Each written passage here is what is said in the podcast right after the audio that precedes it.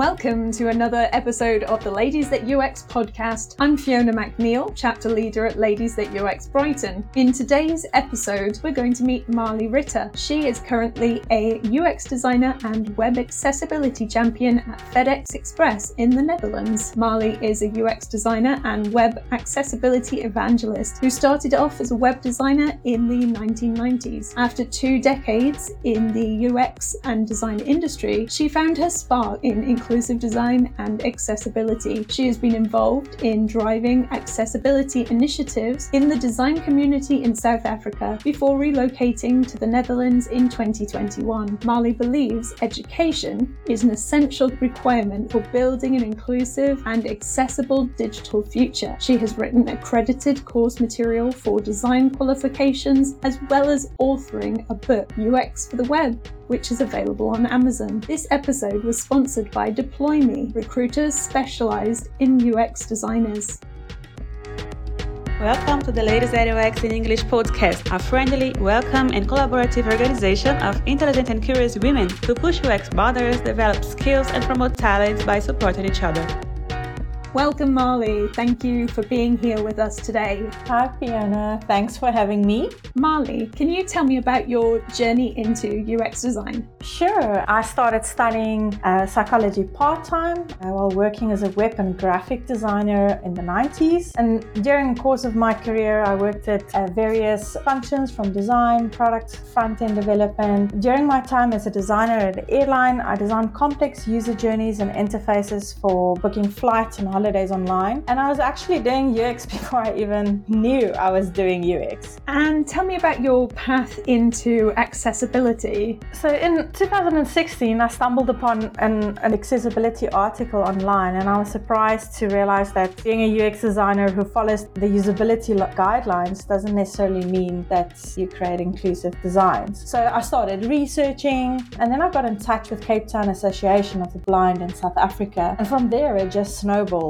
I started uh, local meetups, I was speaking at UX conferences, just collaborating with designers and developers in the industry. And from there on, I was an accessibility champion ever since. And something we touched upon while preparing for this episode were the concepts of inclusive design and exclusive design. What do you think these terms mean? For me, inclusive design is the process of designing solutions for all people, irrespective of their background and abilities. For example, accessibility, age, culture, economic situation, gender, geographic, you name it. And on the other hand, exclusive design is creating design solutions that has some form of exclusivity, even if it's very subtle. So I see it as there's two ways that you can look at exclusive design. So firstly, it's from an external point of view, like user research. Um, and secondly, it's from an internal point of view, like through personal lenses. So if you look at the first one, user research, research drives decision making. But if your recruitment is not inclusive, are you including older adults? Are you including neurodiverse people in your research? What about conducting usability with assistive technology? Um, I mean, these days you can create accessible Figma prototypes for testing. So, how inclusive will your results be from your research and your decision making at the end of the day? And if we look at the second point of lenses, we look at the world through our personal lenses. And these lenses experiences are colored by uh, our background or experiences. So, for example, what is your nationality? What is your race? Political views? And how does that impact how you view the world around you? So, confirmation bias is a tendency to search, interpret information in a way that confirms existing beliefs. So, it's very much a human tendency, and we do it unconsciously, we don't even realize it. So, it's one of the biggest threats to equitable design. As designers, we're focused on following design laws and guidelines guidelines, but how often do we challenge ourselves on our relationship with designs decisions we make? So, if I understand correctly, the kind of idea of exclusive design is if you haven't included people in your process, then ultimately your design will be exclusive. It will exclude people from participating in that product, in that outcome. Have I understood correctly? Yes, that's exactly what it is. By not focusing on inclusivity, we unconsciously exclude people.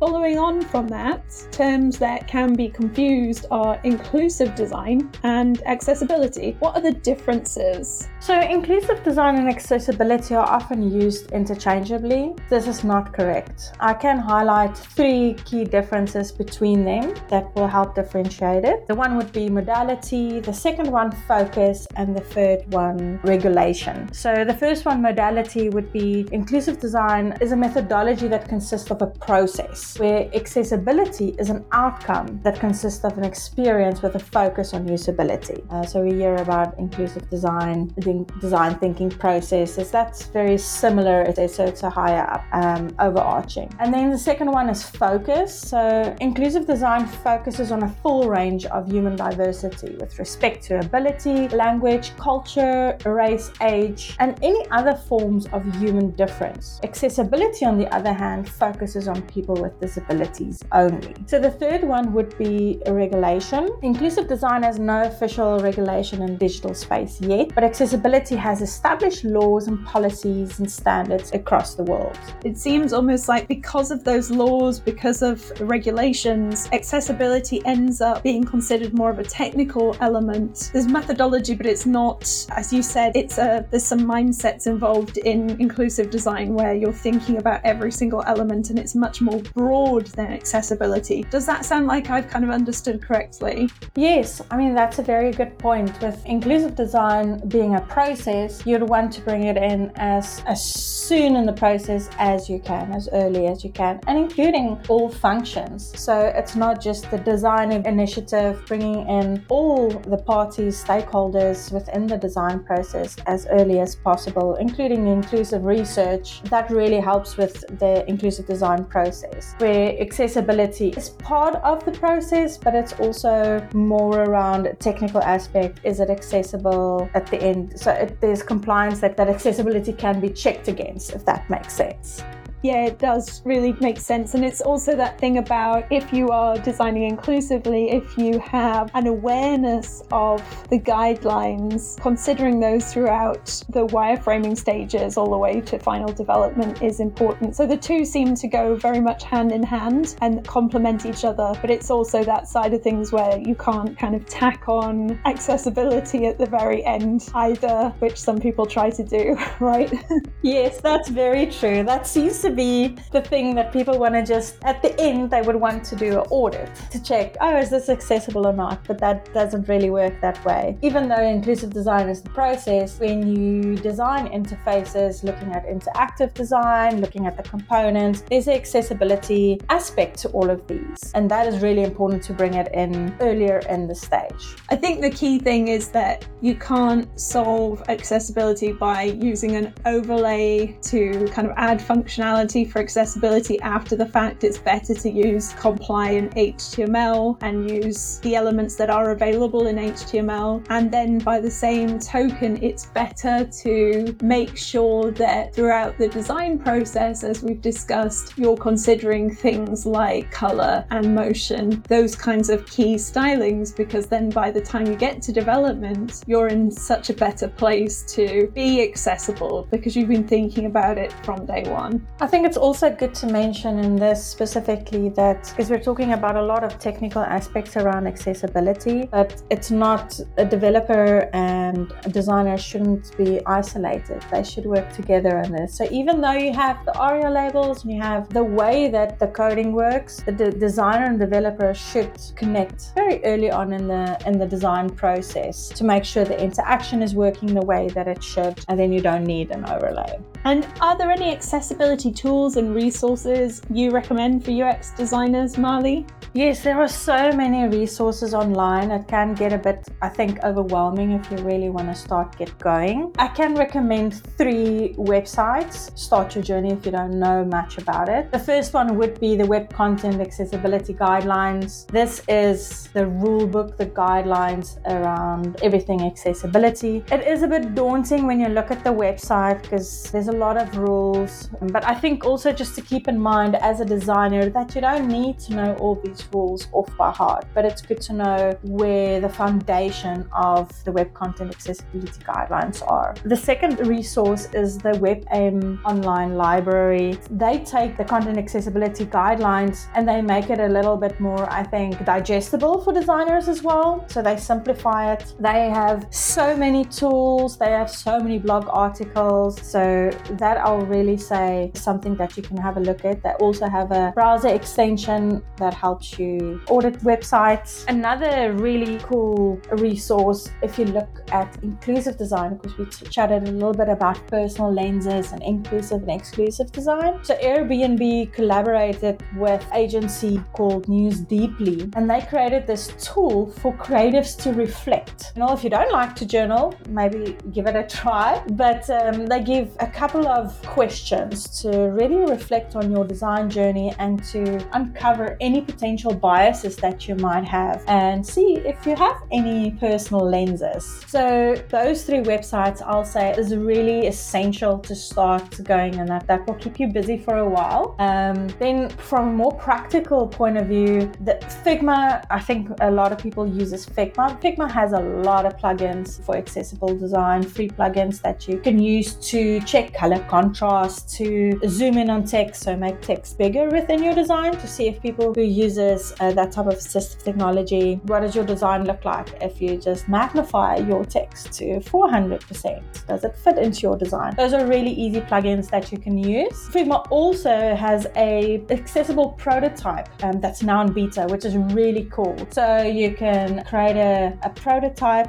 and it is accessible to assistive technology. So I think that's a really nice way to start checking your prototypes before getting it into production and do some usability testing. So Figma has been really great with that. Another practical uh, tool that I find really useful to learn. I mean, we as designers, we work with things before it gets to production. But if you really want to learn and see how accessibility is applied, WebAIM has a, a browser extension uh, that you can add on. It's free and you just run it and it will show you everything on this website that is right or wrong based on the web content accessibility guidelines. I think this is a really good tool to visually see all those guidelines that you see on the website, you see it in practice. So you have all these tags, it's red, green, blue, and it really explains what should be done and not be done. I mean, there's, there's a lot of them, but those are, I think, the main ones to get you started. And to go along with this episode, you very kindly came up with a link tree for us to make sure that we could get some links to these lovely resources.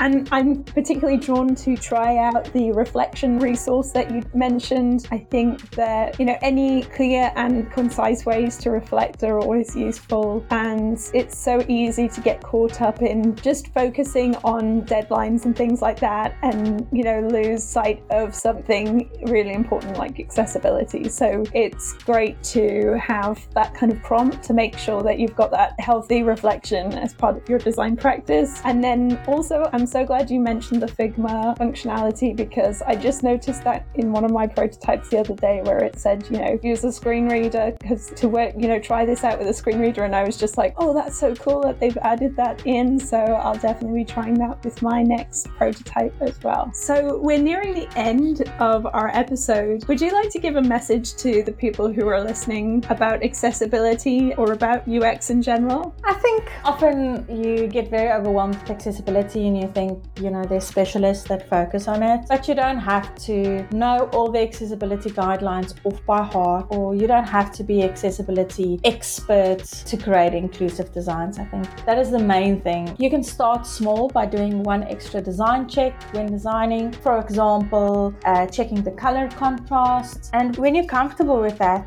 uh, you can maybe start with checking color combination in your design to cater for color blindness, specifically for red and green. And that way you just keep going and just introduce small steps into your day to day, and you'll be on top of it in no time. It shouldn't be overwhelming or a big task. It is definitely doable. I think that's a really important message to pass on is that we can all do accessibility and we have a really important role to play in designing products and making sure that we consider how everyone can use those products because ultimately everyone should be able to use a product and if we exclude anyone from a product, that means we're missing out. We're not including everyone. We could be doing better. We could be getting our products out to more people. So why not make them as inclusive and accessible as possible? So if someone is listening to this episode and wants to get in touch with you, how can they find you? The best way to contact me would be on LinkedIn. In the link tree, there's also a link to my LinkedIn. So yeah, please reach out. If you have any questions, I'm more than happy to help you get started, giving you resources.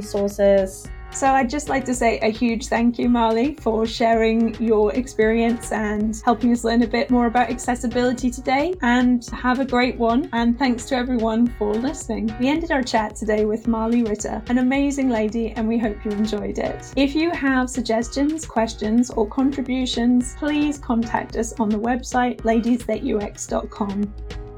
This episode was produced by Ladies That UX, edited by Luciana Borrasca, and sponsored by Deploy Me, recruiters specialized in UX designers.